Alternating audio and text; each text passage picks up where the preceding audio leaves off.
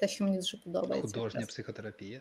Так, ну я так сприймаю. Я, наскільки пам'ятаю, книг п'ять я прочитала, і мені прям дуже зашовняло. Ось я, я раджу. Ну просто я людина, яка на прикладах е, любить пояснювати і люблю сприймати. Це все, і це найкраще заходить. Ну от якраз про що ми говорили. Так, ми вже в ефірі. А, знаєте, що найбільш образливо, що а, от я дуже, і всі ми тут зібрались, мабуть, трьох, хто вірить в аналітичне мислення, в силу і потужність аналітичного мислення, а по ходу а, успішним рекрутером і сорсером можна бути і без нього. Ой, ну як завжди, да? Я, я вже подивилася попередні випуски і зрозуміла. У мене є теж така цікава теза, яку я хотіла б закинути теж на обговорення. Я вважаю, що якщо ти хочеш, щоб тебе не замінили роботи і чат джі пі ті, то тобі потрібно аналітичне і критичне мислення. Бо якщо ти не аналізуєш, то тебе дуже легко замінити. От, напевно, будь-який алгоритм може робити те саме. Мені здається, що якщо ти не аналізуєш і не ставиш під сумніви, то і чат джі пі ті може тебе типу обскакати. Останній раз я в нього щось питав, а мені треба було, я банку брав станцію зарядну, і я щось хотів вирахувати, а я гуманітарій, тому я як міг хотів вирахувати, вирахувати вати на годину, там потужність, ну я трошки там десь розуміюсь, ось, але не так глибоко. Я подумав, ось, питаю я в чата джі пі ті, я в нього питаю, він щось мені відповідає, я такий, ні, чувак, якась фігня виходить. Е, ну, реально просто не так, як має бути. Він такий, да, ти правий, я неправильно написав. Нормально вообще?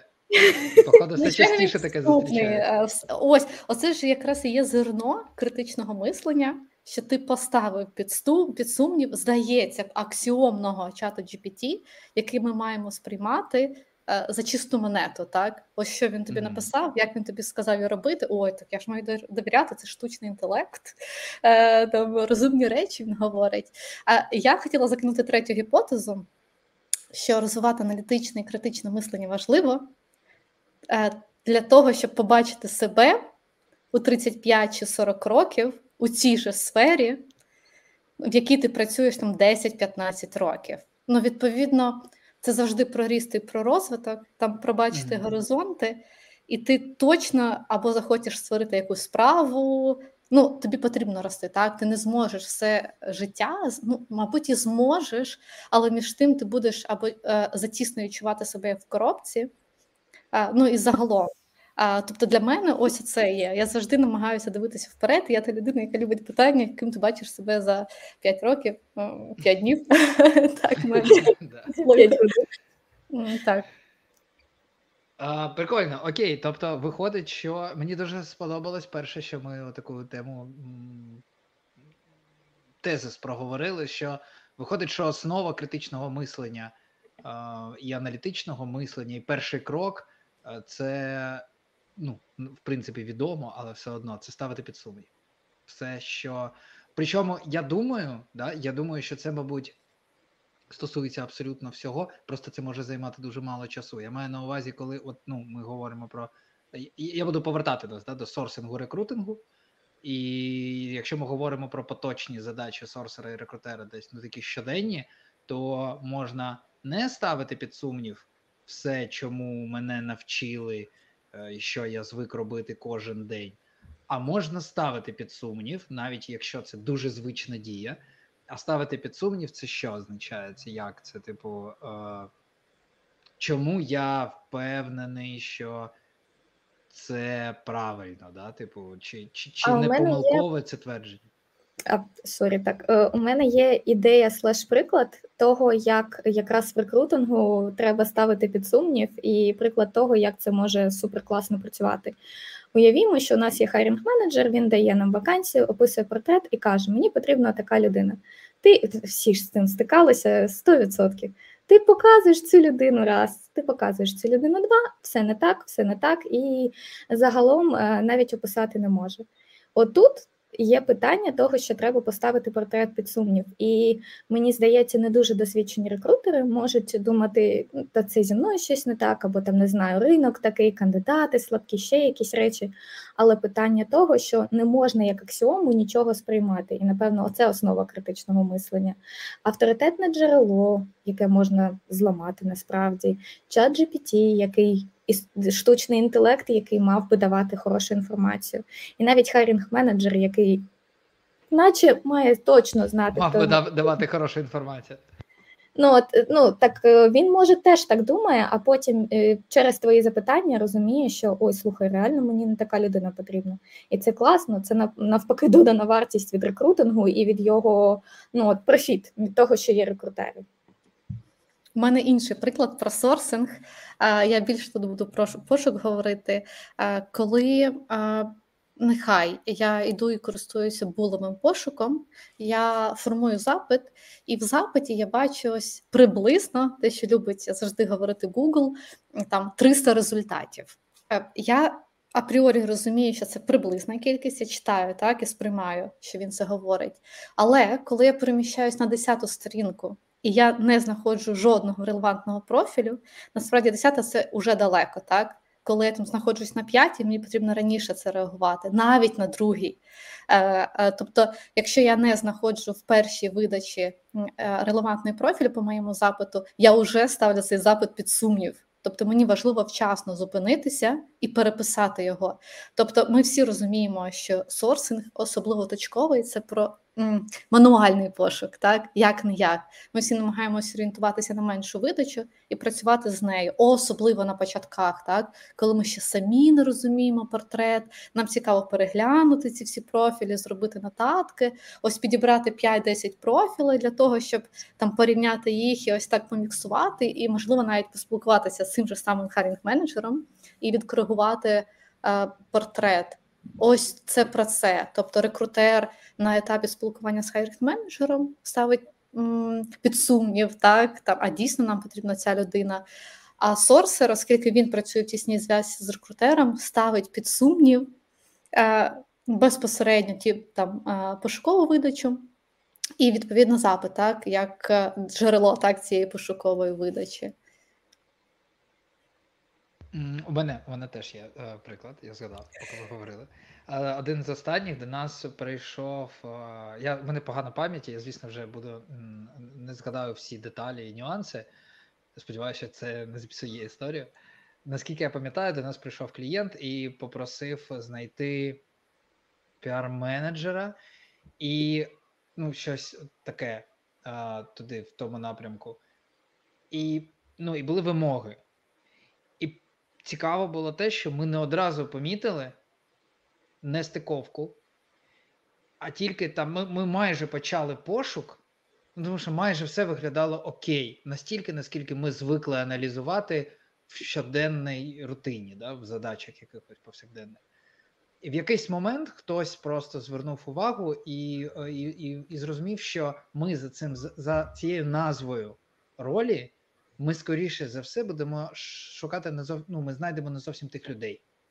Або люди не будуть відгукуватись, тому що, ну, нестиковка. Я ж як, я коли бачу вакансію, я реагую на її назву, перш за все. І от, наприклад, я піар-менеджер.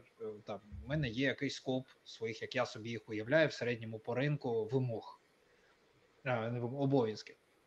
Я читаю, заходжу всередину, читаю і думаю, і от тут от я зрозумів, звідки оце береться. А, знаєте, ну це більше в моїй практиці стосується е, іноді технічних вакансій, але частіше от піар, сейлс, кудись туди. Коли заходиш всередину, а там взагалі очікують побачити іншу людину. Ну, тобто там більше, е, більш широких е, обов'язків. І ти такий, ну це роль для двох людей, як мінімум, або для трьох. Або, наприклад, це взагалі має бути лід. І ми, по, і ми, коротше, зреагували, прийшли до замовника і сказали, давайте або, ну, не так, але, або давайте переглянемо обов'язки, ну, може ви там всередині якось подумаєте по-іншому, да, влаштуєте, або давайте міняти роль, бо це має бути лід, точно, бо ви очікуєте побачити людину, ну, з таким досвідом, наявно інші задачі. От, і прикольно, вони там щось собі проаналізували, погодилися і, в принципі, по суті, змінили зовсім. Бюджет, правда, не змінили, але позицію ролі змінили, що було набагато більш актуально. От, і вдалося таки знайти їм людей. Не нам, на жаль, а, вони швидко по нетворку знайшли, от, але потрібну людину з потрібною назвою, потрібні обов'язки. І от такий, да, прям свіжий приклад, буквально пару місяців йому, коли ми зреагували вчасно. Інакше б, що б тоді могло б статися, як, якби на це витратили б час довго на пошук не тієї людини. І ще б думали погано про цю компанію. Що, ну, мені писати? І про вас думали погано, і про агенцію. І про а, нас. Тут, а, так, ось це я хотіла сказати, що це дуже процесна штука, про що ти говориш. Синхронізуватися в баченнях. І ось це основа друга критичного мислення. Перша – це ставити все під сумнів.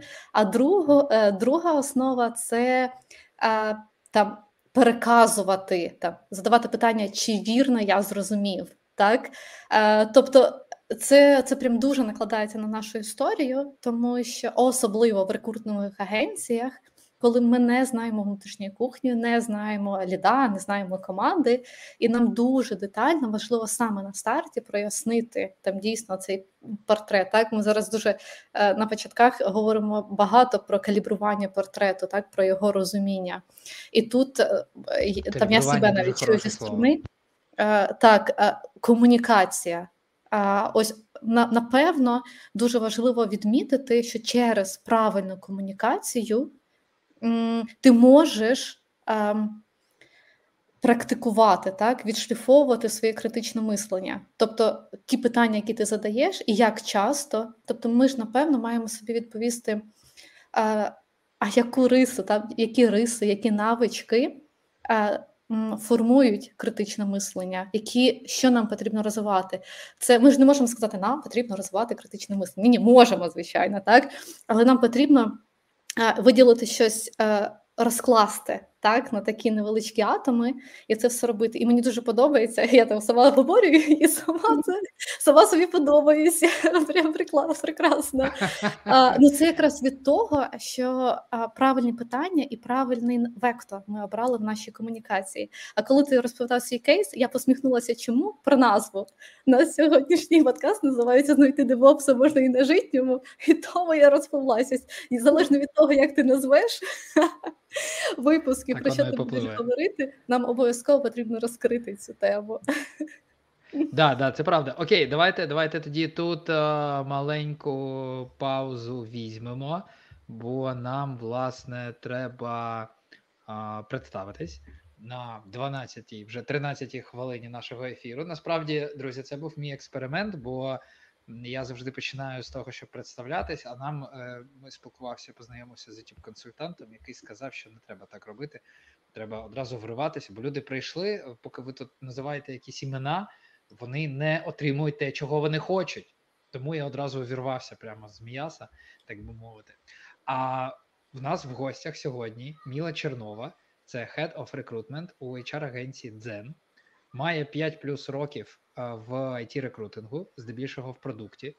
І, як на мене, це, я хоч і представник аутсорсу, але, як на мене, най, най, найприкольніший е, досвід, насправді, в продукті. Маленька частинка мене, занадто маленька, щоб е, взяти верх, але маленька частина мене завжди хотіла і хоче представляти якийсь продукт, бути амбасадором з точки зору рекрутингу. От тому, тому мені, ну, завжди цікаво, я думаю, що це дуже, дуже класний досвід. І найприкольніше про е, тебе, Міла, що мені особисто сподобалось, що ти не просто психологиня за освітою, бо всі ми психологині за освітою, це таке, а от ти викладала психологію, а щоб викладати психологію, ну, треба, по-перше, її добре розуміти і знати, а по-друге, розуміти методологію, а от це вже про що, ну, щось таке дуже конкретне. От, тому, ну, і ми, і ми з Люду, нас всі знають, сподіваюся. І привіт, дуже раді тебе бачити, Міла, сьогодні. Дякую, дякую, що запросили. Насправді суперцікавий досвід. Я е, до цього вже е, я й до цього слухала під, подкасти. Насправді е, переслухала попередній випуск до того, щоб зрозуміти, е, який вайб і до цього готуватися. А з приводу психології, це насправді е, була моя така, напевно, як пристрасть і те, що мене дуже цікавило. Я знаю, що багато хто приходить до цього пізніше часто, а я навпаки там зі шкільних років дуже цікавилася психологією, людьми, комунікацією. А тепер я комунікую з людьми кожен день і дуже цьому щаслива. От, і насправді викладала я, тому що я була однією з найкращих студенток у себе на факультеті, і це було теж такий неконвенційний ем, випадок, коли мене взяли викладачем. Одразу після того, як закінчила університет, без ступеню, без нічого, я викладала. Там я не могла читати лекції, але читала, ну то таке, не буду, не буду про свій університет нічого такого е, казати. От, там просто вони, ну, це нюанси програми учбової. От, тому mm-hmm. так, і це було доволі я цікаво. Пам'ятаю, я, я погано пам'ятаю, університет був, прийшов як в тумані, але я пам'ятаю, що були окремі люди на лекціях і люди, які там, ну, методологія, да, приймали... Е, іспити, контрольні роботи, от, методичні роботи, да, от, ти таким... Так ну, практичні заняття, вони називаються семінари. От, я мала проводити лише їх, але так була складена програма, що е, загалом іноді треба було ще давати якийсь матеріал. Здебільшого я проводила саме практичні заняття, і це теж був доволі цікавий е, виклик, тому що в мене були четверті і п'яті курси, а я тільки закінчила п'ятий курс. От, тому... Ну да, да, вони це треба. Вони не все вже в принципі не всерйоз сприймають часто. Е, навчання. Насправді мені вдавалося. Ну кому було не цікаво, вони не слухали, але це не про DevOps на Житньому, тому напевно можемо відійти від психології. Е, от і повернутися до критичного мислення. До речі, з цікавого ми тоді проходили психічні процеси. Як влаштована пам'ять, увага, мислення, загалом, як вони працюють. Це доволі цікаво для розуміння. Я знаю, як влаштована пам'ять і як мені правильно вчити, наприклад, інформацію. Як вона влаштована і там, які є закони, наприклад, уваги, як привертати увагу людей і що на це впливає. І багато різних речей, що там краще запам'ятовується, як працюють емоції, багато чого. Але нічого не вчили тоді про критичне мислення. Ми вчили про мислення, як про психічне процес, загалом про різні варіанти, але от критичне мислення я не можу згадати, щоб тоді, коли я навчалася, про це дуже багато говорили. А слухай, можна провокативне питання? Звичайно. Щойно придумав, може на нього і, ну може воно взагалі некоректне, але я думаю, що воно коректне. Чи правильна ідея, що аналітичне і критичне мислення протирічить А, звичці мислити? Поясню, а, наскільки я знаю, мозок а, лінивий, і він шукає а, для збереження енергії, ну це в загальних да, рисах, шукає способи, шукає найкоротший шлях.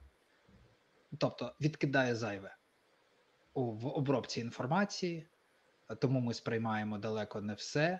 Так, ми там забуваємо деякі речі вибірково і так далі. Тобто загалом є дека, деяка тенденція, що мозок забуває, відкидає зайве і йде найкоротшим, найпростішим шляхом задля збереження енергії.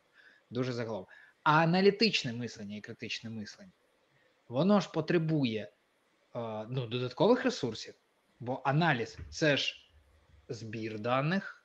Ну, хай навіть це маленьке питання якесь, але все одно треба зібрати дані, треба пересвідчити, що вони всі, що їх достатньо. Потім, після того, як вони всі зібрані, як реферат пишемо, да, коли писали, спочатку ми збираємо максимальну інформацію, якщо уявити, що ноутбук, там комп'ютер, вкладки, вкладки, вкладки, вкладки, потім відкидаємо зайве, залишається тільки основне, ну, аналізуємо весь цей час на різних сходинках і потім з цього ліпимо. І це явно напряжніше для мозку, ніж там просто щось зробити. Зробити так, як звик, наприклад. Да? Поставити під сумнів, тобто, коротше, аналітичне і критичне мислення напряжне для мозку, і це протирічить е- от, от, йому, тому як він звик мислити. Так, пробачте, в мене тут ще Telegram трошечки. Е, от, е, я насправді... Е, Я не погоджуюся, напевно, з цією тезою. Тут питання в тому, що, може, ще докинути, я вивчала, як працює метаболізм, читала про це книгу, і насправді мозкова активність, вона забирає велику кількість ще енергії. Коли ти багато активно думаєш, мозок, насправді, калорій спалює доволі багато з тих, які ти, от оцей основний обмін, коли ти просто на функціонування клітини мозку потребують доволі великої енергії для того, щоб функціонувати.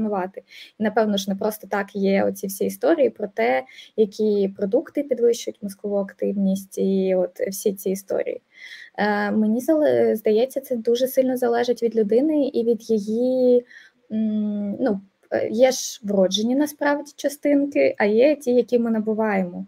І не всі йдуть за принципом економії зусиль і енергії. Я знаю Люду і знаю, що вона ніколи не йде за принципом економії зусиль і енергії. І навіть от з нашого досвіду співпраці, навіть коли є побудований процес, вона його показує, і ти їй кажеш: клас, супер, все подобається, давай. А потім проходить там два дні, і вона така: слухай, я ще подумала, я тут ще виділила, я ще його змінила, я просто подумала, що його можна зробити ще краще. Тому це залежить. Тобто, Люда, Люда, ти як в тому мемчику, да? Типу, мені все подобається, але оце і оце і оце треба змінити. А я тут хочу, напевно, виділити те, що Міла сказала, все залежить від людини.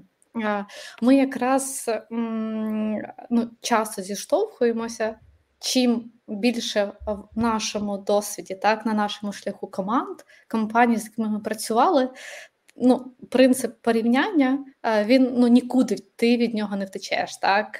Ну, хочеш, не хочеш, в тебе інколи формується: М, я хочу працювати в ідеальній команді, одну людину з тієї компанії можна взяти, одну з тієї, або кілька з тих. І ось, мені здається, це буде якраз ота максимально комфортна на одному рівні команда, так? Коли тобі здається, що тобі потрібно формувати таких же ж спраглих, ідейних і проактивних людей, але це утопія. Я себе часто ловлю на цій думці, що, напевно, це не спрацює. Тому що якраз команду формують люди з різним підходом.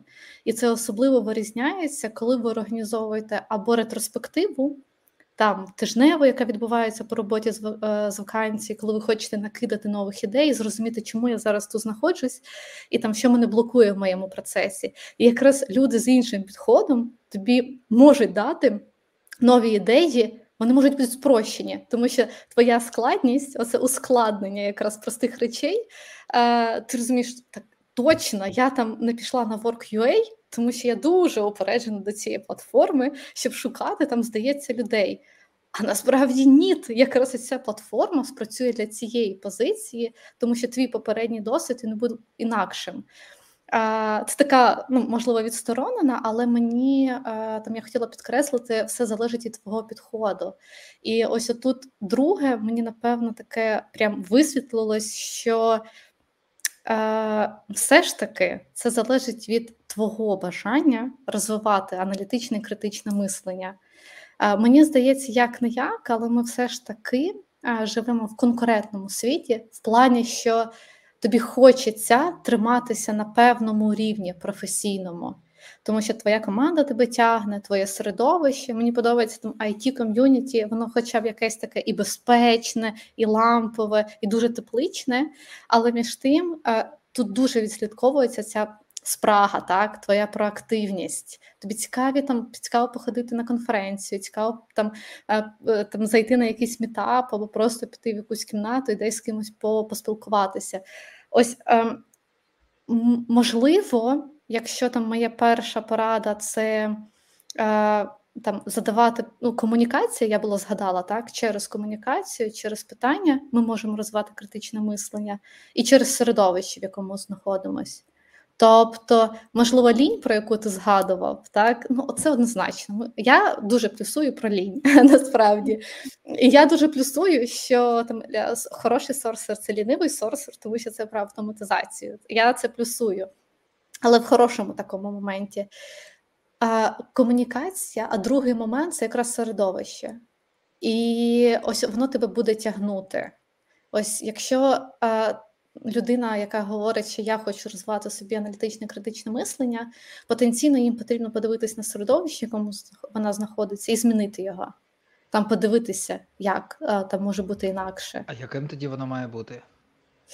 А, ну, ти маєш відчувати ну, себе як, дискомфортно. Як, як я, ти маєш себе це... відчувати дискомфортно. Ці люди розумніші за мене. Там, ну, ось, в тому плані, що ось, є ж також ця славнозвісна гіпотеза. Якщо ти відчуваєш, що ти найрозумніший в компанії, значить тобі потрібно змінювати компанію.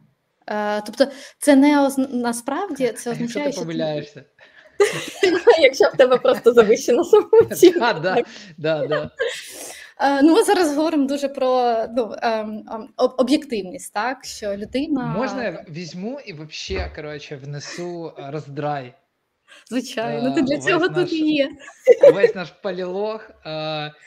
Але ж це і є, я от що мав на увазі, що ми звикли шукати, ну така моя гіпотеза, да? Така я пропоную, що ми звикли, навіть найрозумніші з нас, звикли йти шляхом найменшого супротиву. Ми могли, можливо, був якийсь сплеск, коли ми поставили під сумнів, там, що, що ми робимо в сорсингу, в рекрутингу, там, тощо. Все, з тих, і, і щось змінили. І такі, вау, клас, все, ми змінили, тепер ми робимо по-іншому. І все, і з тих пір можна роками нічого не, не міняти. Тому що я один раз це вже зробив, я був молодець, і з тих пір я нічого не міняю. І... Е, Я не можу уявити собі в реальній житті, в реальному житті людину, яка буде постійно вміти ставити отаке під сумнів. І навіть у цьому твердженні, що ми говорили, от навіть зараз ти, ти кажеш, треба змі... треба міняти е... середовище, але ж треба проаналізувати тоді. Шариш? Це може зараз здатися, може я задрочуюсь, вибачте, але типу, це ж справді так, у мене немає такої звички. Мені дуже подобається аналітичне мислення. Я люблю слухати про це, люблю читати про це. Я не є представником е, супер, е, супер е, коротше, аналітичної спільноти, бо я усвідомлюю свою, свою, своє, е, оцю свою штуку. Мені здається, що це пер, пер, пер, перший крок до, е, до того, щоб вилікуватися, да, визнати, що ти хворий. Ну от якось так, я визнаю, я, вибачте, е, um. я, я розумію, да, що я насправді от роблю такі помилки. І коли я, зараз я можу одну годину, поки ми про це говоримо, на цьому зосередитись.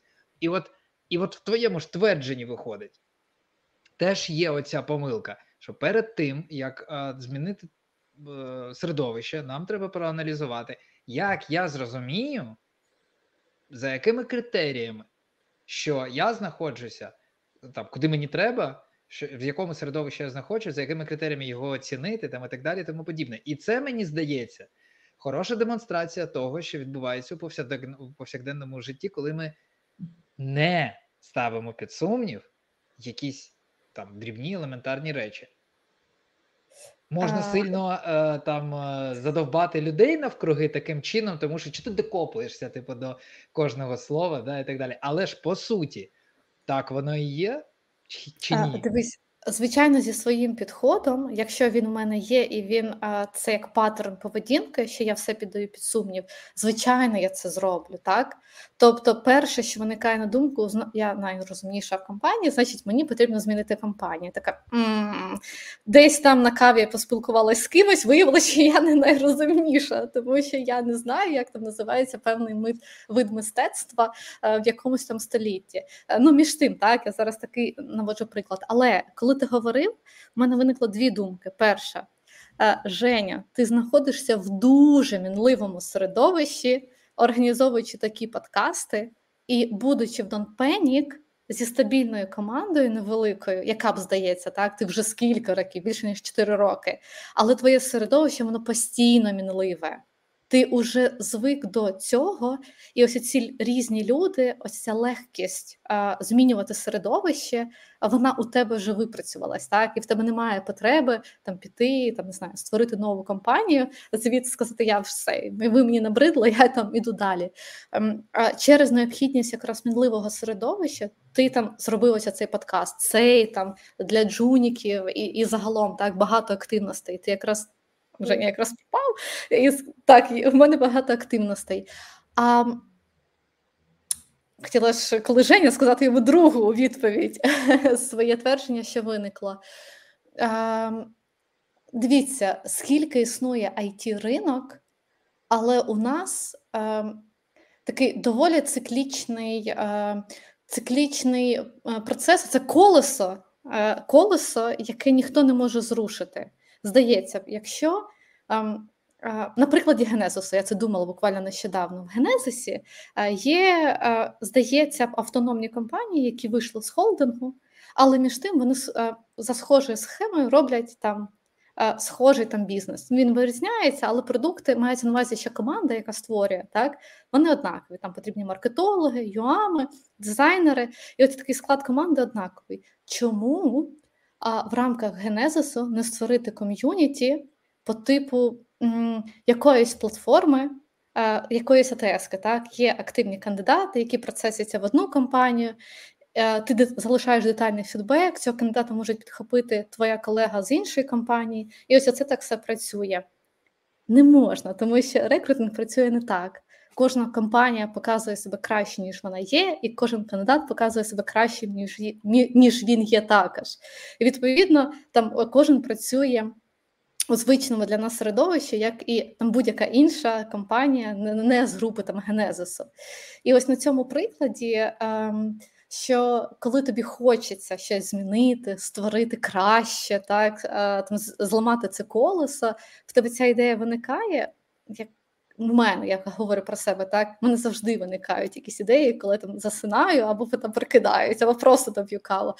Але я як загораюся, як ця лампочка, але потім якраз це критичне мислення, чому там в мене немає зараз свого стартапу, через нього, так, якраз через це критичне мислення, яке говорить там люди, там ні, дивись, це, це, це, тобі потрібно це, тобі взагалі потрібно зайти на курс, піти на курси продакт-менеджменту, якщо ти хочеш там створити свій продукт. Ось розумієш, це складніше, да, ось ця матерія. Коли ми е, там... Я сказала фразу, а за цією фразою виявляється ось такий потік там цього всього, і такий шлейф, який несеться, і тут я тебе накидаю. Але однозначно е- я буваю в тих моментах, коли можу зробити щось необдумане, або там помилитися, або Олексія назвати Олександром. Ну, якась така історія, в кого і цього не було. Ну, це ж, да, це ж не про критичне мислення, це ж, ну, там, не про, ну, в плані, що це якісь такі помилки, які властиві абсолютно там людям, да? Тобто тут нормально. А, а... Тобто, ми повертаємось тоді до думки, що е, це пробую е, якийсь цей проміжний угу. висновок. Ми визначили, що крок номер нуль в будь-якому випадку це ставити під сумнів все, але от ступінь е, ставити під сумнів все. Я просто, я все-таки закликаю, що я, я чесно вважаю, що от це відповідь на питання, як практикуватися, як зрозуміти, чи є в мене і який в мене рівень аналітичного мислення. Я вважаю, що будь-яка людина може навчитися аналітично мислити, критично, ставити, став, ставлячи все під сумнів, я, там, правильним набором питань. Як я знаю, що це коректно, наприклад. І задавати це питання до, до кожного, по суті, до кожного кроку, до кожного критерію. І таким чином, чому я казав, ми, ми з Людою колись ну, не, не посперечались, а шукали правильне формулювання, критеріальне мислення чи, чи критичне мислення.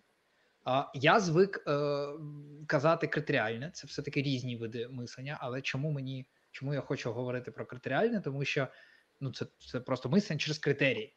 Мені здається, що це основа і спільний знаменник для аналітичного мислення і для критичного мислення. Тому що в будь-якому випадку, порядком таких дій, порядком кроків, коли ми ставимо під сумнів і шукаємо там е- способи підтвердження гіпотези, правдивості якогось кроку і так далі, тому подібне, ми так або інакше в будь-якому випадку приходимо до порядку критеріїв. Де ми їх беремо, як ми їх визначаємо, це теж питання другого порядку. Але ми, має, ми повинні мати справу з критеріями. Тому я вважаю, що рекрутинг і сорсинг – це взагалі, ну, ми просто повинні, щоб себе поважати, мислити саме критеріально, бо звідти вже йде аналітичне і критичне мислення там і так далі. І я тому і докопався а, до, да, до, ну, типу, до цього формулювання. Я вважаю, що типу, хороший рекрутер, хороший сорсер, ну, я зараз спеціально трошки вкидаю цього а, виклику, а, повинен вміти е, спілкуватись е, і говорити. Він не має завжди так робити, але вміти в потрібному контексті говорити задроцькою мовою, вибачте. Е, ставлячи під сумнів, паралель, от прямо в реальному часі, поки я щось говорю, та, розуміючи, чому відбувається конкретний якийсь момент. Якщо, е, повертаємось до життя, якщо кандидат підходить, мені здається, що якщо опитати сто рекрутерів, е, от сорсерами краще має бути, на ринку, вони не зможуть відповісти на десять з десяти, чому підходить. От, а, а, за якими, перше питання, а за якими критеріями ти оцінюєш цього кандидата? Кожен може оцінювати за, рі, за різними. Я зараз доб'ю от, і потім от, передам п'ять мілів. А хтось взагалі не оцінює, хтось відчуває. Так, він, там, це нормально, тому що такі різні підходи, оцінки в різних насправді компаніях. Ми говоримо, є там сертифікація рекрутера і сорсера, який там проходить, вони набувають теоретичну базу, але між тим, коли ти потрапляєш... Це я взагалі віддалюсь зараз. Коли ти потрапляєш в нове середовище, в нову компанію, спілкуючись точково з новим іншим лідом, ти розумієш, що з цим лідом потрібно формувати свій підхід, там частково адаптуватися, але й частково вчити цього харінг-менеджера, але вам потрібно налагодити комунікацію. Якщо ти е, там, якщо я буду говорити ні, ти робиш це неправильно, комунікація явно не складеться, так? То потрібно це Згодом, також да. розуміти. І в мене спало на думку, мені подобається е, м, формулювання критеріальне мислення, але е, напевно, що це перший рівень. Е, загалом аналітичне є е, частиною критичного мислення, тому що е, ну це як м, критичне мислення – це такий загальний далекий шар, якщо ми візьмемо шари сфери, так? Тобто критичне мислення, аналітичне і критеріальне, так? Ми, можливо, так можна це все розкласти, тому що ти далеко до критичного. Критичне – це горизонт, так? Загальна картинка.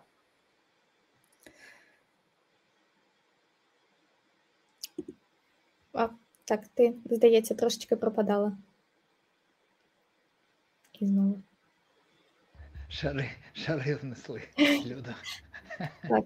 А я насправді, поки я думаю, поки Люда до нас повернеться, а, загалом тут же питання. А, так, якщо тобі є що додати, так, а... я пропала. Тобто я говорила про нашаровність, так, і ми маємо. Я завжди тримаю у себе питання Жені, яким чином ми можемо порадити розвивати аналітичне і критичне мислення. І ось коли Женя говорив, а можливо, це дійсно про ці шари. Критичне мислення, ти розумієш, що це про бачити масштаб, бачити горизонт, і це виключно на основі твого досвіду, професійного ми зараз говоримо. Ось чим там більше в тебе досвіду, тим в тебе більше а, має, ну, ну, тебе має формуватися критичне мислення. Це мені так бачається, так? А, тому що в тебе є там більше спілкувань з різними харінг-менеджерами, клієнтами, командами, і відповідно в тебе є безліч сценаріїв, які тобі а, не потрібно гуглити, а в тебе, тебе ти складно, ти швидко можеш перебирати їх і відповідно приймати рішення. І додатково можна запитати в чата джі пі ті ще якийсь сценарій, з яким ти там не зіштовхувався. Так, ось аналітичне мислення, а це трішечки ближче. Тому що тут можна, напевно, виділити, ось не просто так в нас, там в рекрутингу, в сорсингу є там наші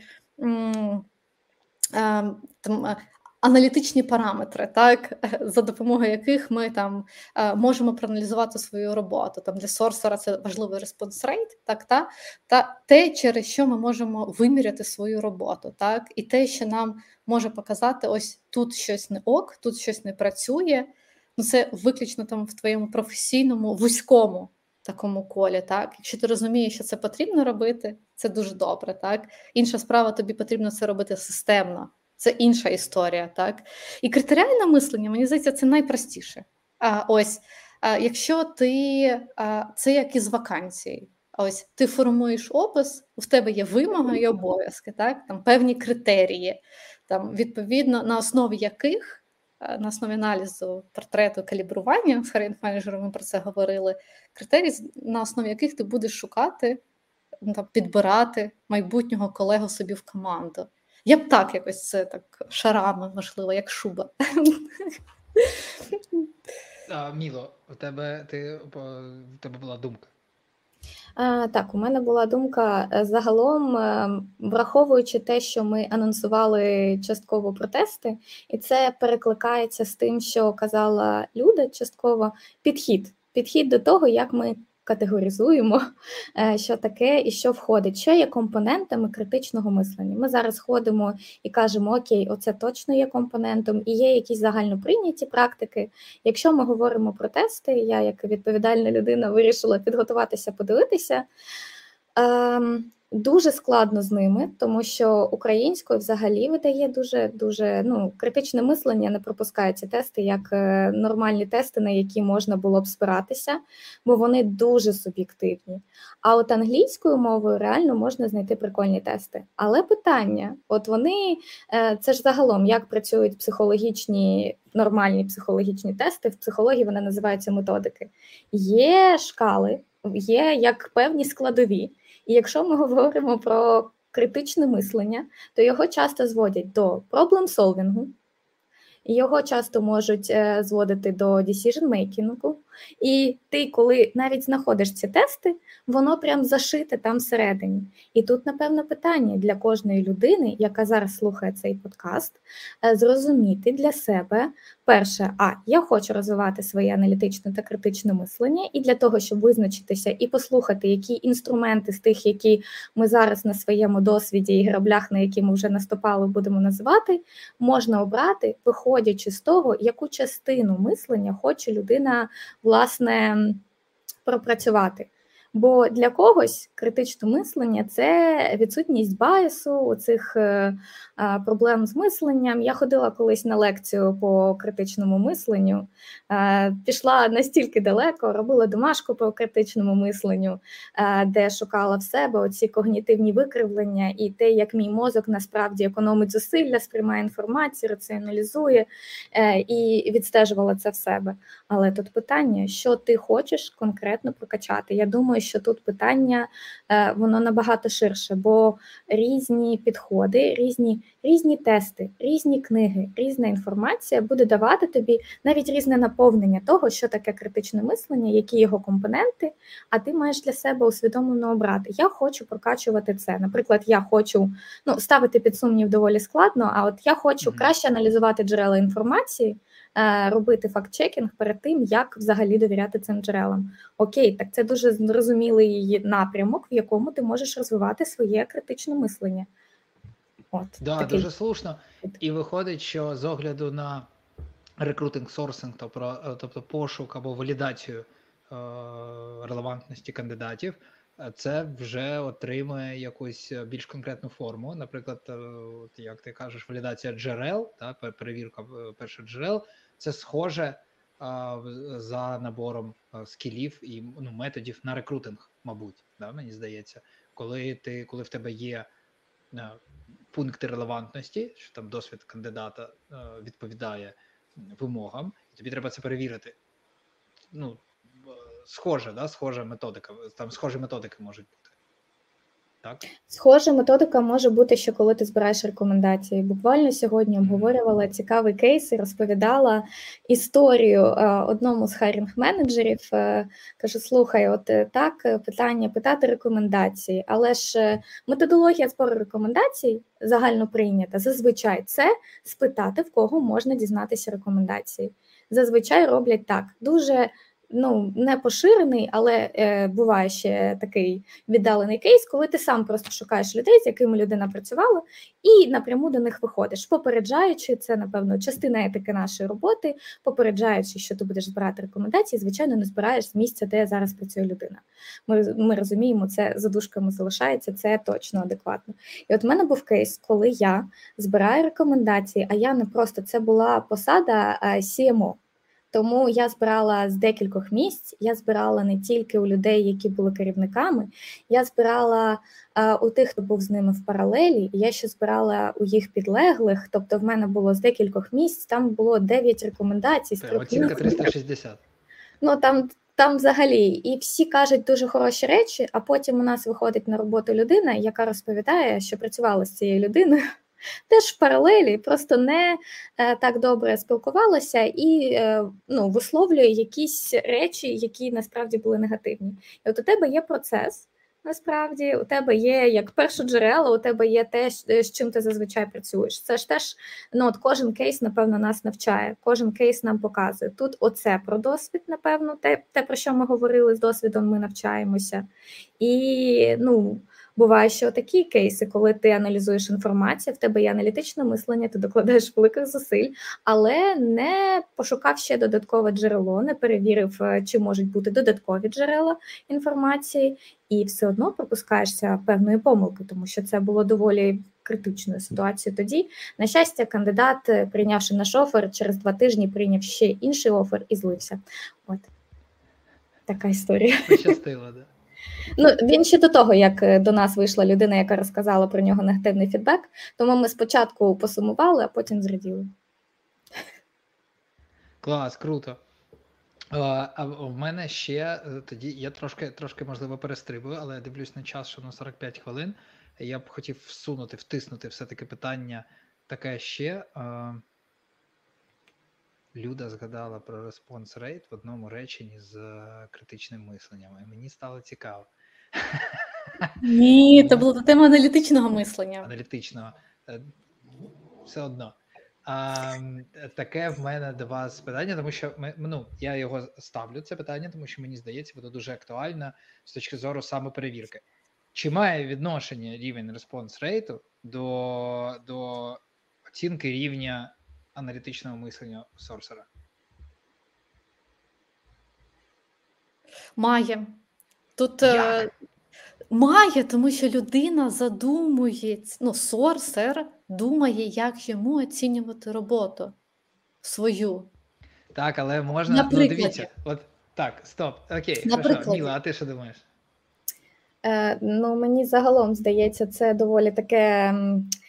Паралельно речі, які йдуть паралельно. Якщо ми кажемо про аналітику загалом в нашій роботі, вона, вона у будь-якому разі нам потрібна. І це, це, напевно, не так про аналітичне мислення. Для мене аналітичне і критичне мислення – це коли у тебе хороший респонс рейт, але ти як сорсер розумієш, що щось все одно йде не так, і аналізуєш метрики, які до цього не аналізував. І от, напевно, є критерії, за якими ти завжди оцінюєш свою роботу. Але не може все працювати однаково кожен раз. І ти так само, як і джерела, які ти використовуєш, в тебе може бути упередження, що якесь джерело працює, якесь не працює. І от якщо говорити про конкретно просто якусь окрему метрику, яка є однією з ключової, звичайно, для оцінки роботи, це для мене просто про аналітику в роботі, це просто частина роботи. А от ставити, додавати для себе нові критерії, аналізувати в різних розрізах інформацію, оце вже більше про аналітичне і критичне мислення. Не просто, наприклад, offer acceptance rate, а offer acceptance rate в залежності від того, з якого джерела до нас приходить кандидат. От як тобі таке? І ти тоді починаєш по-різному дивитися під різними кутами на те, з чим ти працюєш. Ти якраз мене випередила і доповнила, чому я згадала про response rate. Для мене також. Те, що response rate середній двадцять відсотків – це норма. Дуже загальна і неправильна. Response rate для senior DevOps, який становить двадцять відсотків, це нормально. Так. Це нормально, тому що ми знаємо ринок, знаємо досвід колег і знаємо там свій там попередній досвід. Але, звичайно, можна краще. Якщо я розумію, що я прописала двадцять людям, і в мене респонс рейт двадцять відсотків, і я прописала там сто людям, і в мене двадцять відсотків, це що означає? Ну, він же ж однаковий, так? Однаковий. Але тут питання в тому, що тепер ринок менший. Якщо ти, в тебе на першому тижні пошуку двадцять кандидатів, і в тебе цей відсоток, це нормально. Але якщо ти на п'ятому тижні роботи, у тебе сто кандидатів, і в тебе там при цьому нічого не зміниться, це уже ненормально. Так? І ти маєш якраз там розуміти, що тобі там, так, я розумію, що не ок, що я не робила тижневі ретроспективи, не ок, що я не там аналізувала там крім response rate, інші метрики, які мені там важливі. Ну, звичайно ж, це тільки в цьому контексті. Тому для мене аналітика і аналітичне мислення, так, здається, це такі однокореневі слова, які стоять поруч, дійсно. Але для аналітичного мислення аналітика саме в роботі сорсера і рекрутера це є інструментом, так? Що ти маєш дійсно аналізувати за певними критеріями та метриками свою роботу, але це не про а, статистику, те, що нам показує будь-яка АТС-ка, так? Ось є воронка, ось так в нас кандидати рухаються, все красиво начебто, і ти дивишся, все в тебе так іде. Але ти задаєш собі питання, дійсно, там, яке джерело було, там, які канали пошуку, і ось це все. І в тебе ось ми однозначно почали робити тижневу ретроспективу, відповідаючи собі на п'ять питань а, про загальне спостереження, там, що допомогло і що там завадило, там, про блокери, оця вся історія. Тому що коли ти будеш робити це на п'ятому тижні роботи, я розумію, там в тебе буде фінальна ретроспектива, в тебе буде там офер, і ти дивишся, так, ми показали цього кандидата або знайшли на третій тиждень роботи, ти задаєш питання, а чому ми не могли його знайти на перший тиждень там, свого пошуку, так? Ну, роботи, я маю на увазі, роботи над позицією. І для мене завжди ось аналітика, вона тільки в там, ретроспективі є. Ось є дійсно метрики, за допомогою яких ти можеш зараз там, оцінити. Response rate там, на першому тижні роботи в мене такий-то. Але на, там, в кінці тижня я завжди буду собі там, ставити питання, там, чи це там, ок, ну, все те, що я там назвала, тільки так. Тобто я не, ну, якщо відразу відповісти на твоє питання, в мене, звичайно, так звучало. Тому що це частина, і його можна так сприймати.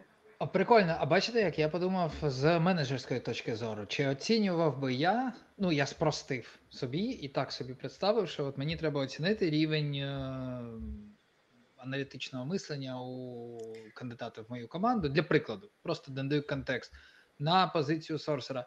І мені здається, що response rate не відображаєш, правильно? Ну, тобто з чого складається response rate? Наскільки адекватно підібрані е- Цей, цільова аудиторія інформації, яку ми в холодну розсилаємо, да? Ну, тобто вони мають, вона має бути релевантна цільовій аудиторії.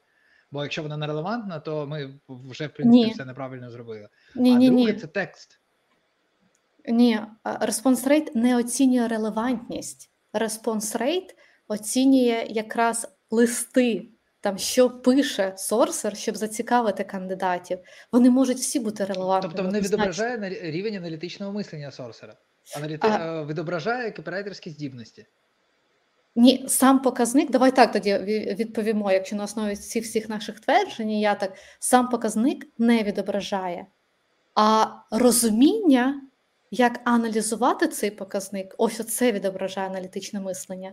Ось mm-hmm. еліт, там менеджер, як я говорила, response rate двадцять відсотків нормально. Тобто, якщо сорсер говорить так на інтерв'ю, він має говорити інакше. Response rate для senior DevOps у двадцять відсотків. Ось оце нормально, так? Тобто, має бути більше конкретики, розуміння, що ти аналізуєш і для чого ти це робиш, так? Тобто це можна взяти там десять показників, розміксувати їх, там витягнути, як ми колись в команді робили, і там розуміти, що там робить так, цей показник. Але тут для чого? Так, тобі це. В якому тобто, контексті? Мені всього-то два показники, як сорсеру, важливо розуміти. Дійсно, response rate і кількість кандидатів, яких я передала рекрутеру. Я не аналізую далі. Так, я не аналізую там далі. Там я, я, ну, я так, звичайно, буду аналізувати, тому що мені там цікаво, в мене максимальна залученість, але по великому рахунку на мою роботу для ліда, з яким я буду спілкуватись, ось це важливо, там, як я трактую, так, і як я відповідаю. Це дуже хороший, насправді, приклад. А, і, і питання про показник, і про там, як він працює. Прикольно. Мені здається, це, знаєте, ще про що? Ми з Людою, коли спілкувалися, говорили про підхід. Це про підхід до структурування, аналізу інформації. Отут питання. Ми дивимося на, є ж улюблена і дуже болюча тема на ринку бенчмарків, і того, що є розуміння, окей, це бенчмарк. Шукати, ну от у мене, до речі, було запитання від однієї компанії, коли я шукала роботу. Типу, от дивись, у нас отакий середній time to fill по цій позиції, отакому на C-level head позиції. Це нормально чи ні? І я їм така, ну дивіться, це ж залежить від цього, від цього, від цього. А давайте ще подивимось на ринок. Оце аналіз в нашій роботі. І насправді проблема в тому, що наша робота – це всюди аналіз. От я розкладаю, якщо розкладати процес, все, що ми робимо, це аналітична робота насправді. Здається, що це комунікація рекрутера. У сорсера там взагалі дуже важко а, сказати, що немає там, ну там, там тільки аналітична зазвичай робота з комунікацією. У рекрутера насправді теж. Ти знімаєш вимоги з хайрінг-менеджера, в тебе є умовний рекомендований список запитань, в тебе є якісь вимоги, а ще в тебе є аналіз, і ти такий, так, ну це, здається, не дуже схоже на ту позицію, яку він називає. А ще він хоче знайти сі і о, але в нього в підпорядкуванні не буде нікого. Можливо, це просто оперейшн. Фігню якусь говорить, треба щось робити інакше. Ну, треба радити. Це ж питання того, що рекрутерів, на щастя, дуже класна експертиза напрацьовується і розуміння того, як на ринку, що може називатися, виглядати. І це оця додана, додана, додана вартість, про яку ми говорили. Е, от. Я, до речі, думаю, що нам треба ще підсвітити трошечки, поговорити, напевно, про реальні джерела, які можна використовувати. Ми так давали поради і казали, що потрібно робити. От. Е, можемо ще поговорити про те, як ми самі, можливо, розвивали і пробували розвивати критичне мислення, аналітичне мислення, що ми використовували в своїх командах для цього, е, для того, щоб дати якусь практичну цінність людям, які сьогодні нас слухають. Клас, клас, да. А... Я можу почати і розповісти да. дуже трагічну історію про те, як я створила в команді в АМО книжковий клуб. Я думаю, що якщо рекрутери з АМО зараз слухають, в них десь може заколоти серденько, коли я згадаю про книгу про критичне мислення, яка просто вбила наш книжковий клуб тоді. От в мене теж, як у менеджера, була абсолютно зрозуміла ідея і концепт. Нам треба розвивати критичне мислення. Це навичка, яка виходить за рамки, за дужки. Я зробила так, щоб ми взяли цю книгу. Я сама обрала книгу і порекомендувала її для книжкового клубу. От. І тут виходить, що я кажу, давайте обов'язково купуємо. Вона з практичними завданнями. Я навіть покажу, я її... Вона тільки, а, ну, нормально, її так нормально розмило, вона просто російською, от, і, на жаль, української цієї книги немає, от, е, Тома Чатфілда про критичне мислення, опис класний, прикольно, а вийшло, що вона супертеоретична, де розповідається просто, е, що таке дедукція, що таке індукція, е, дуже багато, насправді, про теорію того, що таке критичне мислення, як можна осмислювати інформацію, як її аналізувати. І якщо, наприклад, у вас є запит на те, щоб отримати теорію, саме теорію про те, як працює мислення, вона доволі такою просто складною мовою написана, напевно, але загалом в мене, знаєте, це з практики про те, як вбити бажання людей розвивати критичне мислення, тому що після цієї книги книжковий клуб, який до цього функціонував, перестав існувати, і потім я його перезапускала. От, і вдихала в нього нове життя. Тому є і такі приклади, треба дуже обережно підходити до джерел інформації, які ти шукаєш для того, щоб, власне, прокачувати своє аналітичне і критичне мислення. У кого ще були прикольні і не дуже кейси розвитку критичного мислення? Я все ж таки за те, щоб ділитися факапами, і це найцікавіше. Ось в LobbyX, де я працюю, у нас позиція джуніор-фінансиста в одну громадську організацію. Ти береш? Я ж суперсорсер. Я зараз маю прийти і закрити. Так? Це завжди так.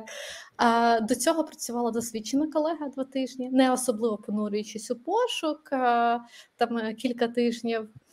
Потім у мене був невеличкий ресурс, я підключилася, тому що клієнт хотів побачити ще більше кандидатів, хоча вже була людина, яка зробила тестове завдання, і можна було їй зробити офер. Але ж запит клієнта, що де ти від нього дінешся.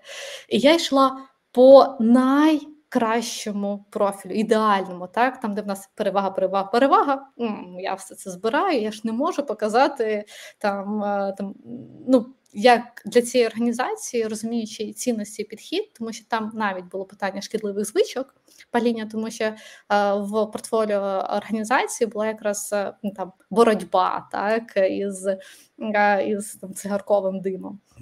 І, відповідно, ти такий формуєш портрет, розумієш, як ти будеш до цього підходити. Напевно, це будуть дівчата з меншим ризиком. Ну, коротше, там така набудована стратегія. А, працюю, працюю. Ну, ну ні, це мені не подобається, не подобається. Я не буду з ним спілкуватись, навіть не буду там пропонувати. Тому що point могли навіть взяти студента останнього курсу, який там дозволить там вісімдесят відсотків задіяності, а інше на навчання. Каже, ні, цей заклад не підходить. Мені потрібні найкращі заклади, які можуть бути. Потім до нас в команду я попрацювала ще певний час, тільки ж скільки моя попередня колега. Приходить джуніор-рекрутер до нас в команду і за тиждень закриває позицію. Ми такі, ох, ось воно, ускладнення життя. Вона відійшла взагалі від портрету, не від того, який формували, не ідеального, який ми собі намалювали. Просто була націлена на масовість, хто там відгукнеться, хто зробить тестове завдання, хто сподобається клієнту. І все. Ну, типу, і, і молодець. Тобто, мені здається, це взагалі чудовий приклад а, ускладнення того, що і там, і розуміння, ой, в мене багато досвіду, я зараз це швидко зроблю, а, в тебе немає, у мене не було там сумніву, а, там, ой, та, не факт, так далеко, що ти там зможеш закрити цю позицію. Це така була доволі упередженість до себе.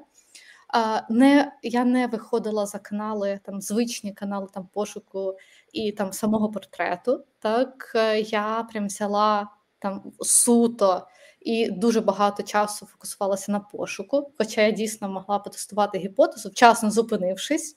Так, треба зупинитись, розширити свій пошук і там дійсно спробувати. Тобто це був таким нестандартним, так, ну, взагалі нестандартний кейс із позиції, там не схожий до мене. Колись це була і зашореність, і нетестування гіпотез, і упередженість, і воно так не зайшло, так? Але я там супер рада, ми там будемо проводити фінальне ретро по цій позиції і будемо детальніше розбирати. Прикольно. В мене, е, я взагалі все своє натхнення про аналітичне мислення, ну таке більш серйозне, е, брав з моделі, про яку колись дізнався на одних курсах. Е, ця модель називається Toad. Це абревіатура. Ну, не абревіатура, але ладно. Е, як, як називається це, коли абревіатура звучить як одне слово? Слово забув. Ну, типу як лазер. Це ж не абреві... це абревіатура, але звучить як одне слово. Е... Ладно, згадаю, скажу. А... Toad – Test, Operation, Test два, Exit. А це кібернетична модель, яка описує будь-яку самостійну роботу будь-якої самостійної системи. Так працює, наприклад, кондиціонер. На, на, на точці Т один є ряд критеріїв. Наприклад, у простому прикладі про кондиціонер на точці Т один у нас є критерій, ми виставляємо, що там він має бути на вісімнадцяти градусах. Потім operation, тобто починається дія, він починає ну, щось робити, щоб підтримувати цю температуру, холодним або гарячим дути, залежно від того, ну, він аналізує, да, яка, яка температура в приміщенні. На точці тест два йде порівняння поточної ситуації з заданими критеріями.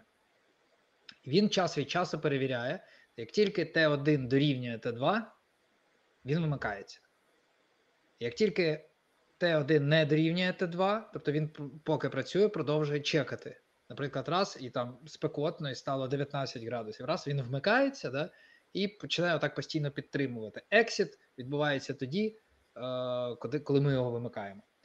Так працює, наскільки я знаю. Ну, в принципі, дуже багато, ми так дихаємо, насправді. Ми так там їмо, п'ємо, ми підсвідомо, ну як підсвідомо, напівпідсвідомо, ми ж розуміємо, да, коли нам треба підвищити там рівень рідини у нас, да, коли нам треба підживитись, похарчуватись. Дуже-дуже багато процесів відбувається за моделлю Toad. Це модель, підкреслюю, в тому сенсі, що її не придумали, цей процес описали. Його помітили, описали і надали йому от настільки прості чотири кроки. І, відповідно, це класний менеджерський інструмент, коли ти підходиш до будь-якого завдання, абсолютно будь-якого, його дуже зручно описувати таким чином. Очевидно, що в кожній точці може бути дуже багато інформації. На точці Т один може бути величезний список критеріїв. Більш пріоритетних, менш пріоритетних, першого порядку, другого, третього, там, пункти, підпункти і так далі. На дія може теж бути розписана просто неймовірно е- довго. Т два може бути, може відбуватися часто або не дуже часто, але там є свої правила теж. Да? Ну, що не треба сильно часто перевіряти, бо це може вплинути, от як Люда правильно каже, комунікація – це форма, яку, яку ми надаємо е, ну, нашому змісту, да? От, в нашому випадку аналітичному підходу, наприклад. Тобто ми можемо зіпсувати комунікацію як один з критеріїв, якщо будемо занадто часто перевіряти, мікроменеджмент. Занадто рідко перевіряти, можемо так ніколи і не завершити, тому що занадто рідко, занадто рідко перевіряємо, хаос. От, ну і так далі. І от це той інструмент, який мене, він настільки базовий і він настільки актуальний всюди, за його допомогою можна, ну я поки не зустрічав ситуації або задачі, де б такий простий інструмент не допоміг би. І коли ти знаєш всього лише чотири кроки, але настільки базових, то, ну, типу, будь, от, як я вже сказав, будь-яку задачу набагато простіше е, розписати за критеріями. От, і оце те, що в моєму випадку мене прям надихнуло, коли колись поставило на цей шлях. З тих пір просто дуже важко мислити інакше. Коли ти попрактикувався особливо, я пішов на такі, ну, я був на таких курсах, де була практика, і ми попрактикували там від елементарних задач, щоб просто зрозуміти, типу там борщ, да, коли ми готуємо борщ, а, значить, а, солимо, солимо борщ, да, або там готуємо, йдемо за покупками, у нас же є якась картинка, критерії, як ми знаємо, що ми обираємо саме те, що нам потрібно, ну і так далі, до більш складних проджект-менеджерських задач, а, ось, ось така штука. І я знаю ще, що Toad, ну, він, власне, е- я тут можу помилятись в термінології, е- нейромережа або е- штучний інтелект е- має в основі оцю модель Toad також, тому що задаються критерії, відбувається дія, перевірка, чи, чи, чи поточний результат дорівнює цим критеріям. От, ну і відповідно там або додаткові дії, або вихід із циклу, або початок іншого циклу. Ну, ось якщо зачепити питання штучної, ну, штучного інтелекту, то ми ж пам'ятаємо, це все можлива, ну, велика, не все можлива, так, а велика кількість сценаріїв, які обробляються інтелектом, і відповідно, коли я приходжу із запитом, так, він на основі ось цього досвіду, так, там це ж досвід по великому рахунку, якщо інтерпретувати на нас, про що я говорила, критичне мислення у нас розвивається там з, з нашим досвідом, так, і в нас є якраз там доступність. Ми стаємо ближчими до цього горизонту. Він є, так, ми зможемо до нього там доторкнутися, доторкнутися до сонця, яке заходить за горизонт. Це цікаво. Я зловила себе на думці, що ми вже там більше там часу, ніж ми закладали, але мені здається, ми зловили, як завжди. Ти ловиш якраз це зерно наприкінці, коли всі відпадають, і ти будеш так все. І ти починаєш якраз, ти, ми пройшли втому, напевно, ми пройшли ось цей там дис, дискус, і ми там дісталися до ядра.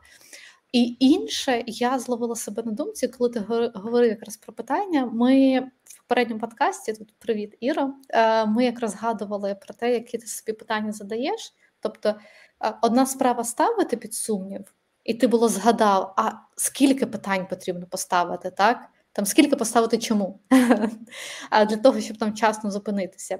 А зараз дилема на ринку кожного сорсера, вона ніколи, мені здається, не зникне, як зуміти підібрати правильну стратегію під мою поточну позицію. Як зрозуміти, які канали використовувати, там, куди йти, що спочатку робити, а, а, чи є шаблон там, такий універсальний. А, і, і ми ще досі, скільки ми на ринку, ми ще досі не змогли відповісти насправді на це питання. Скільки конференцій не відбулося, скільки вебінарів, воркшопів, тренінгів, а все одно там актуальним стає це питання.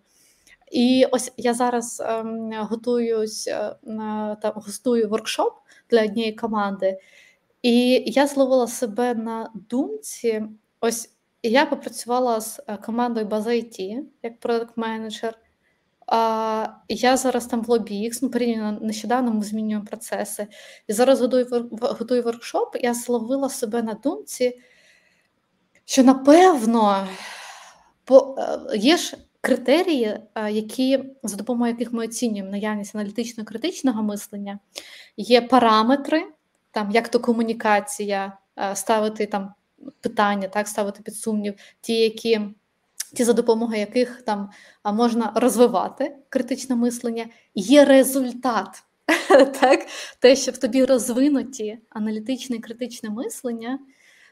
Ну, можливо, я себе так, не знаю, ставлю себе на певний такий п'єдестал, так, але це спостереження, що якщо ти можеш на основі свого досвіду різних стратегій пошуку, які я формувала, різних позицій, з якими я працювала, прийти в нову команду і адаптувати процес, так, там, шаблон стратегії пошуку на основі тих позицій, з інших сфер, так, інших позицій, з якими не працювала, і адаптувати підхід, тобто змінити, не взяти, в мене раніше працювало отакий-то там темплейт, вам потрібно точно за ним працювати, все вийде. Ні, це так не працює.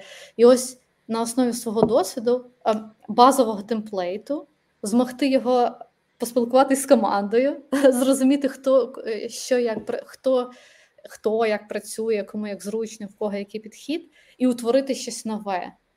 Ось оце, оце саме так працює, змогти там побачити, так, зміксувати ось оце. І я думаю, о, ось оце, оце цікаво, ось оце, певно, результат мого попередньої, моєї такої прискіпливої роботи, яка була. І так в усьому, незалежно, мені здається, від там, там лід, там менеджер, там просто там senior sourcer. Це про підхід.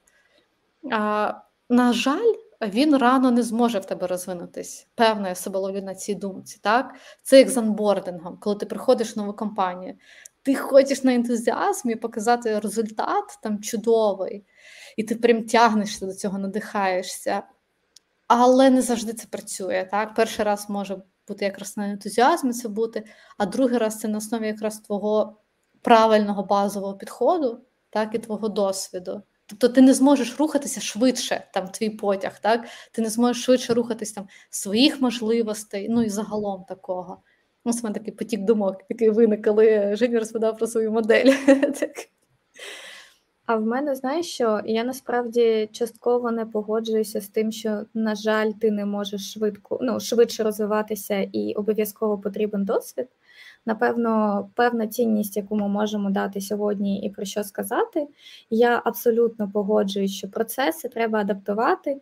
Дуже дивно, і ну, от мені часто там ставлять питання, як має працювати оце? Я така, так, а які у вас потреби бізнесу? А від чого ми відштовхуємо? Ну, тобто, дуже багато питань, дуже багато аналізу, і, звичайно, досвід цьому допомагає. Але є речі, які теж допомагають. От якраз вебінари, доступ до необмеженої кількості інформації і можливість, напевно, знаєш, як пропрацьовувати в себе в голові різні сценарії і е, не, не сприймати щось як даність, не сприймати щось як те, що однозначно працює. Бо, на жаль, буває таке і часто зустрічається, правда, що люди, які працювали, наприклад, в якомусь процесі, вважають, що, не знаю, працювали зі стратегією пошуку, наприклад, сорсер. Він приходить, і такий, так, що там, нам потрібна стратегія пошуку, і просто копіює процес, з яким працював. Але це не завжди, це повертаючись до різні люди. А є людина, яка працювала з стратегією пошуку, але розуміла, що для цього бізнесу вона працювала, а для іншого вона буде працювати по-іншому. І адаптувала її, тому що шукає постійну інформацію, ставить запитання правильні, багато комунікує, вміє змінювати свою точку зору. І от, напевно, я б сказала, що перше для розвитку критичного аналітичного мислення, порада номер один – це дізнаватися постійно більше інформації для того, щоб бути як штучний інтелект, який вміє просто прокидувати в себе дуже різні сценарії. Тобто ти ем, цікавишся абсолютно всім. У мене є подруга, яка цікавиться абсолютно всім. Я не знаю, звідки в неї стільки енергії, але це правда. Вона каже, так, мені цікава релігія, оцей новий спорт. Я кажу, давай спробуємо в сквош пограти. Вона така, давай, я в сквош ще не грала, я грала в це, в це, в це. Я така, як ти це все встигаєш? Вона така, складно, але все ж таки. Вона грає в квести, вона, вона дуже швидко може вирішувати якісь доволі складні задачі, і їй цікаво. Вона постійно тренує свій мозок.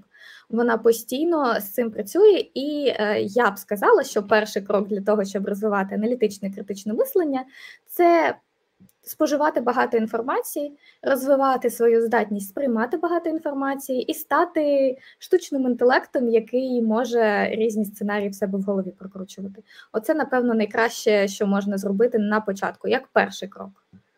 Прикольно, я дуже згоден. Воно тоді тоді це забезпечить роботу на на підкорці, типу, да, автоматично. Тобто навіть коли ти свідомо не ставиш під сумнів щось, мозок сам підкидає альтернативний сценарій, просто тому що він повен там різної інформації. Я думаю, що кожен з нас плюс-мінус в різних контекстах розуміє, знає, як це буває, спрацьовує. Просто ти стоїш і в тебе раз інсайт, і такий, о, так можна ж там по-іншому, або можна щось там. І якщо це екстраполювати, да, на типу там на, на, на більше, коротше, коли є варіантів інформації, це прикольно, я згоден. Це щось таке умовно, хотів сказати пасивне, ну не зовсім пасивне виходить. Ну щось, коротше, що ми можемо з простого робити, якщо дозволяє рівень енергії і зацікавленості. Прикольно. А, ми ж маємо відповісти на питання сьогоднішньої теми. Чи можна DevOps на житньому ринку? Ну це просто буде некрасиво по відношенню до аудиторії, до сьогоднішньої нашої теми. А, це, ну, ця тема у нас утворилася там на, з мого кейсу. Так? Я там живу на Подолі, житній ринок тут під боком, ну просто всі, хто мешкає на Подолі, був тут. А, і коли там я гуляла із Собакіним, мені здається, це не, не одна тільки тема. Звертати увагу на мерч, там, на рюкзак, в якому там іде людина. І оскільки я там, коли гуляю з собакою, дивлюсь в ноги і не дивлюсь на обличчя, тобто в мене рівень, кут мого зору, він обмежений достатньо від ніг, там, до, відповідно до, до, до, до ніг, які там може зачепити мого собакіна. І ось, відповідно, мерч, на який я там звертаю увагу, він там дуже популярний. І DevOps – це на, насправді там, те болюче, там щось там закрите, не закрите, яке в ко є, є в кожного сорсера-рекрутера, я певна, це, це, це, це має бути у твоєму досвіді. І ось можна знайти DevOps на житньому ринку, але ми ж ставимо, маючи критичне мислення, під сумнів.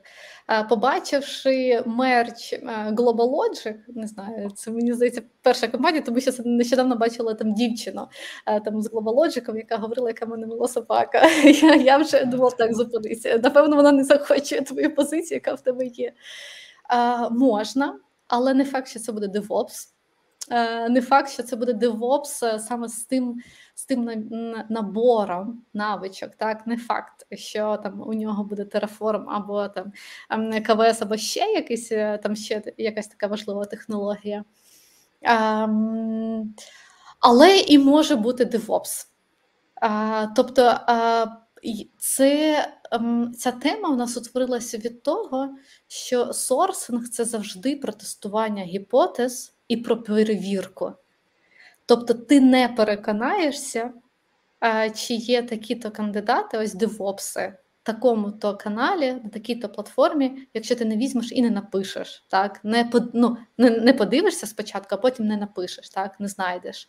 Не провалюєш і... гіпотезу. Так, так, так. І я дуже за це, а, м, тому що, ну, а сорсинг тільки варто будувати на основі гіпотез. І якщо в тебе є, буде такий підхід, тобто не буде такого зашореного, там дев'яносто дев'ять відсотків рекрутерів користуються LinkedIn, і кандидатів, там ай ті-кандидатів особливо, точно мають LinkedIn, а, і там ти будеш з впевненістю думати, так, якщо мені там не відповідає, значить людина не в пошуках, їй це не потрібно, для чого мені будувати мою всю нарчер-кампейн, писати їй ці всі листи в різні канали, де ще мене заблокують в Телеграмі, а, ну, ось не потрібно бути таким опередженим. І ось ця тема, вона про гіпотезу. Я так. згоден. І, і, ще, і, ще, і ще додавати, і ще додавати, не просто перевіряти, а додавати нові. Ну, це прям вообще... Це е... тільки в процесі. А як народжується да. гіпотеза? Коли ти якраз робиш свої ітерації, там, з кожним тижнем роботи. І це, це супер важливо, ж насправді це робити. Так, це однозначно. Ти не зможеш прописати гіпотези, все можливі, так? Це не так працює. Сорсинг працює не так, так? На жаль, на жаль. Ти не можеш написати хендбук, а, насправді, якщо ти не працював там з цієї позиції, так? А, там не, не шукала саме там DevOps з певним стеком. А, і тільки в процесі, коли ти фіксуєш, і ти можеш розширювати якраз, ну, наближатись до горизонту, так? Про що я там говорила. Угу. І якраз Міла, в тебе була думка, так? У мене була думка, знаєш, про те, що коли ти сказала от про Житній і про все інше, я така думала, так, ну що, насправді там є офіси деяких ай ті-компаній, тому цілком можливо. От, тут просто питання, напевно, того, що мій заклик в додаток до того, що ти сказала про перевірку гіпотез, бо насправді в рекрутингу я теж перевіряю гіпотези. У мене є гіпотези портрету кандидата. Ми говорили вже про те, що ем, у мене, наприклад, зараз є в роботі вакансія у моєї команди сі і о. От, якщо є рекомендації, пишіть. Я заходила сьогодні і дивилась ваші вакансії. Ти, це невідомість, так. От. І насправді ж люди з дуже різним досвідом можуть приходити до цієї позиції. Це не люди, які народжуються сі і о, вони стають, в них може бути дуже різний бекграунд. І ми зараз якраз те й робимо, що тестуємо різні гіпотези. І тут треба розуміти, що і в сорсингу, і в рекрутингу гіпотези пошуку, гіпотези портрету, їх дуже багато. І це теж частина цього аналітичного і критичного мислення. Вчасно проаналізувати і зрозуміти, що ми робимо щось не так, і змінити свою стратегію, щоб не витрачати час. Теж про критичне аналітичне мислення. І я ще заохочую не тільки перевіряти гіпотези, які, можливо, не спрацюють, а з часом перевіряти ще раз ці гіпотези. Я вважаю, що якщо якесь джерело не спрацювало півроку тому, не дає тобі це гарантії, що воно не спрацює зараз. І треба дуже гнучко дивитися на всі ці процеси і ситуації. І так, можливо, тоді це було не дуже популярне джерело, не знаю, там ти розмістив там вакансію і нічого не було відгуків. А через півроку ти робиш те саме, і в тебе звідти є закриття. І це про постійний пошук. Це, до речі, дуже хороший посил, тому що а, дуже важливо якраз мати стратегію пошуку. І ти або ти будеш працювати з цієї позиції, або хтось з твоїх колег буде працювати з цієї позиції, а це дуже популярна практика, насправді, міняти там сорсерів, рекрутерів, коли там місяць це ще замало, так, там мають, вже з'являються дзвіночки, але особливо, коли там далі йде, що людина приходить з новим баченням, з новим підходом, і з новими повідомленнями, так, там, нехай з новою енергією. Кожен вірить там різне. Але ще одне, що коли ми, коли відкривається вакансія на ринку, ми маємо пам'ятати, що все ж таки це ринок кандидатів. Тобто зараз ця людина не в пошуках, а тоді вона там якраз може там бути відкрита і там згадає, побачить, і там в неї там відгукнеться. Ну, дуже багато зовнішніх факторів, так? Ось ця зашореність, на, на, на що на, на це впливає. Дякую, що ти згадала це. Так, до речі, знаєте, ти сказала про ринок кандидатів. Дуже зараз популярна теза, що ринок компаній. Якщо хайрінг-менеджери слухають, та, ну, ну так, стало трошки простіше шукати, але це не ринок компаній. Хороші люди, все ще їх треба шукати і хантити. Це так не працює. Не, не стоїть черга людей, яка мріє працювати у кожній компанії під офісом. І саме в твоїй компанії. Просто я не знаю звідки, але я іноді це чую від різних сіо-продуктів і багатьох людей. І, звичайно, це про теж аналіз даних, напевно, і можливість заперечити ці речі. А, так, ринок змінився. А, не класно, що він змінився, тому що ми розуміємо, які обставини цьому повпливали, на це повпливали, цьому посприяли. Але не так, як може здаватися, виходячи навіть з аналітики. До речі, це теж про аналіз даних, знаєте? Аналіз, коли ти дивишся, і там співвідношення кількості кандидатів до кількості вакансій. Постійно про це говорять. І багато людей поверхнево, хайрінг-менеджери можуть казати, слухай, так у нас же ринок компаній, тому що бачила, скільки вакансій, скільки людей шукають. Такий, так, ну дивись, ти шукаєш сіньор-техліда, а насправді більше вісімдесят відсотків цього пулу – це джуни, тому що в нестабільний час люди можуть свідчитися і переходити в іншу сферу. І коли ти все це розкладаєш і дивишся, це ж про глибину аналізу даних. О, тут багато чого насправді можна. Але об'єктивно кандидатів без проєктів стало більше і серед сеньорних, і серед техлідів, і так далі. Тому я думаю, що насправді я посперечався, як тенденцію обзивають правильно, що ринок роботодавців просто там може не так повай. Ми ж не маємо дві крайні точки, да? Типу ринок роботодавця, ринок кандидата, да? Коли мається на увазі, що там суперкритична ситуація в одному, в одній ситуації, в іншій. Є, безумовно, якісь там градації, але точно в сторону ринка, е, ну, кодова назва така, в сторону ринку роботодавців, об'єктивно людей в пошуку. А давайте задамо головне питання, чи, чи збільшився time to hire, чи там збільшився time to fill? Я, там... я, я думав, ти скажеш, давайте задамо головне питання, чи відповідає це, чи це темі нашого питання. Так, так, критичне мислення. Ну ось ми, ми зараз починаємо якраз задавати питання і там обговорювати там навколо цього. Але між тим, так, дійсно, це зовсім інша там тема і, і загалом. Ну, давайте тоді про це теж поговоримо, Міла.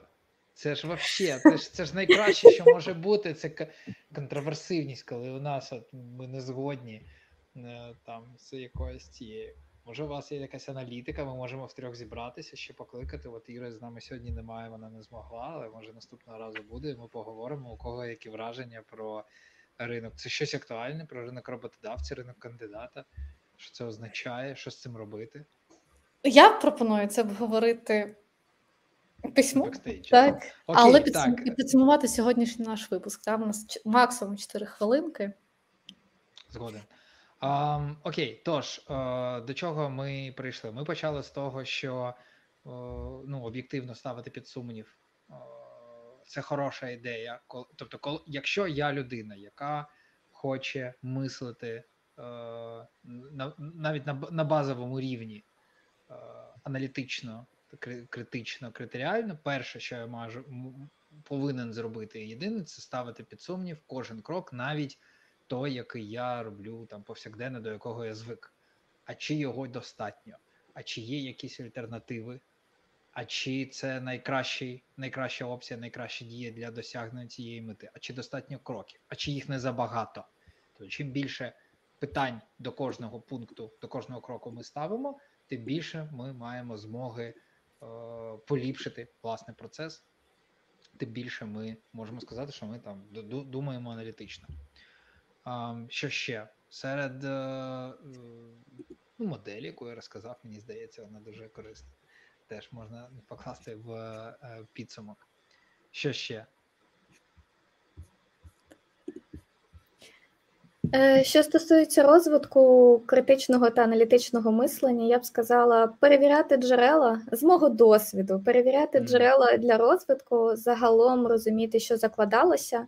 в цей, ну, от якщо це книга про критичне аналітичне мислення або якась щось дотичне до цього, що закладалося як методологічна основа того, на основі чого, власне, вважається, що ця книга, ну, от про це. І чи правда це вирішить ваші запитання? Час – це наш дуже важливий ресурс, тому перевіряти те, взагалі, де ми беремо цю інформацію, це ж насправді теж частина критичного мислення, перевіряти джерела інформації, думати, наскільки вони нам актуальні та релевантні. А, ну і про гіпотези. Певно, моя теза буде, що потрібно тестувати... А, всеможливу кількість гіпотез до завершення роботи над позицією, і важливо їх оновлювати в процесі пошуку кандидатів. Тільки так вони формуються. Мені ще е, сподобалась, е, Міла, твоя, е, твій коментар про те, що е, не, нема сенсу особливо шукати якісь тести і взагалі, наскільки я розумію, інформацію серед україноязичних матеріалів. Принаймні зараз, поки що їх небагато або, або майже немає, і треба йти в англомовні джерела, тести. От я собі навіть пару вкладок за цей час відкрив, щоб не забути потім подивитись, подивитись на тести на критичне мислення, на аналітичне мислення, шукати краще англійською. Я взагалі дуже люблю шукати будь-яку інформацію англійською, бо якось, якось так склалося, що частіше вона з'являється там спочатку. От, єдине, маленька ремарка, що стосується англійської, є культурні особливості, які можуть впливати на сприйняття запитань навіть у тестах. Це просто треба враховувати, що може бути певна похибка. Бо зазвичай, коли їх перекладають, проводять типу тести для того, щоб зрозуміти, що валідність і репрезентативність, вони не змінюються. Є насправді ціла процедура в психології, як це робиться. Але загалом краще дивитися все одно туди і дивитися на наповнення того, що справді вкладено автором в цей тест, як в моделі критичного мислення і аналітичного мислення. Круто. А, дякую. Я думаю, що ми ще спробуємо позбирати якісь корисні посилання, щоб зробити підсумок текстовий а, після ефіру. Продовж завтра або, може, післязавтра покласти якісь посилання, по-перше, на літературу, на книгу, про яку ти розповідала. Люда вже знайшла з нотатками. Ми виявили до ефіру, що книга написана доволі науковою мовою. Не всім цікаво, не всім підходить. Є варіант з нотатками. Кинемо, і, може, ще якісь посилання на цікаві тести, коментарі там і, можливо, статті з цього приводу, скільки там назбираємо. Дякую, друзі. У нас починають відпадати люди, що не дивно, півтори години. Вони і так герої. Так, да, це правда. Всім дякую. До наступного разу. Пишіть коментарі, питання, підкидайте нам ідеї, будемо збиратись і обговорювати їх. Всім спасибі. Дякую. Всім гарного вечора. Дякую, друзі, бувайте.